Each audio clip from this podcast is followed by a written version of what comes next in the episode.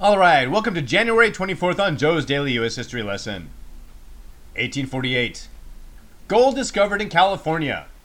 John Sutter wasn't the first one to see it, he was the third, and I'll get to that here in a minute. Swiss immigrant John Sutter moved into Alta California under Mexican ownership of the time and became a Mexican citizen and scored 50,000 acres in the Sacramento Valley at the convergence of the Sacramento and American rivers. He named it New Helvetia which means New Switzerland, and set up an agricultural and trading colony. He had local Indians working for him, but he treated them as little more than slaves. And if they ever escaped, they were brought back to face brutal whippings or even death. As more Euro Anglos came to move to California, the Mexican American War started. California, as a result, became a possession of the United States.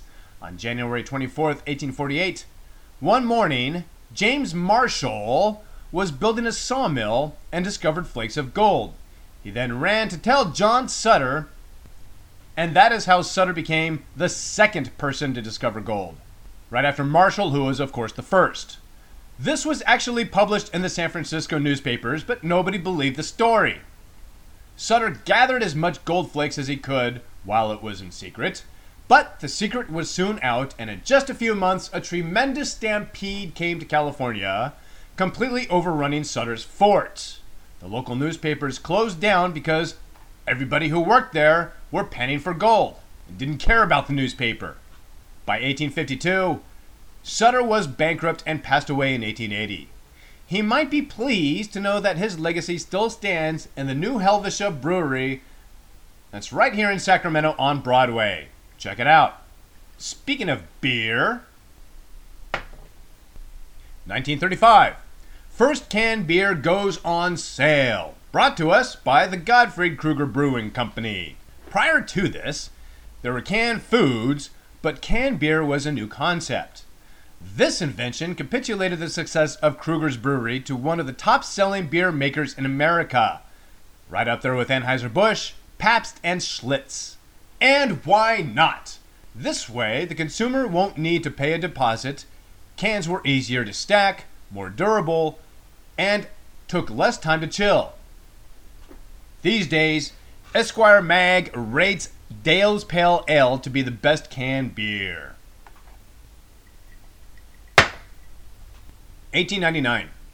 Humphrey O'Sullivan, an Irish immigrant laborer who came to the United States, patented the rubber heel for shoes. O'Sullivan worked in a print shop in Lowell, Massachusetts, where standing on the shop floor all day resulted in sore feet and other ailments. To ease his aching feet, he started to stand on a small rubber mat which acted as a makeshift cushion. It proved to be a good idea, saving O'Sullivan from further physical stress, though his print shop colleagues kept taking the mat for their own personal use. It's fine, he still got the patent. 1922, Eskimo pie is patented by Christian K. Nelson of Iowa. And no, he was not an Eskimo.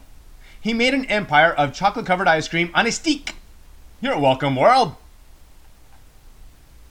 And finally, in 1982, the 49ers beat the Bengals 26 21 in Super Bowl 16. Joe Montana was the MVP. Diana Ross sang the national anthem, and the halftime show was performed by Up With People doing a tribute to 60s and Motown music. A 30 second commercial back then cost $324,000.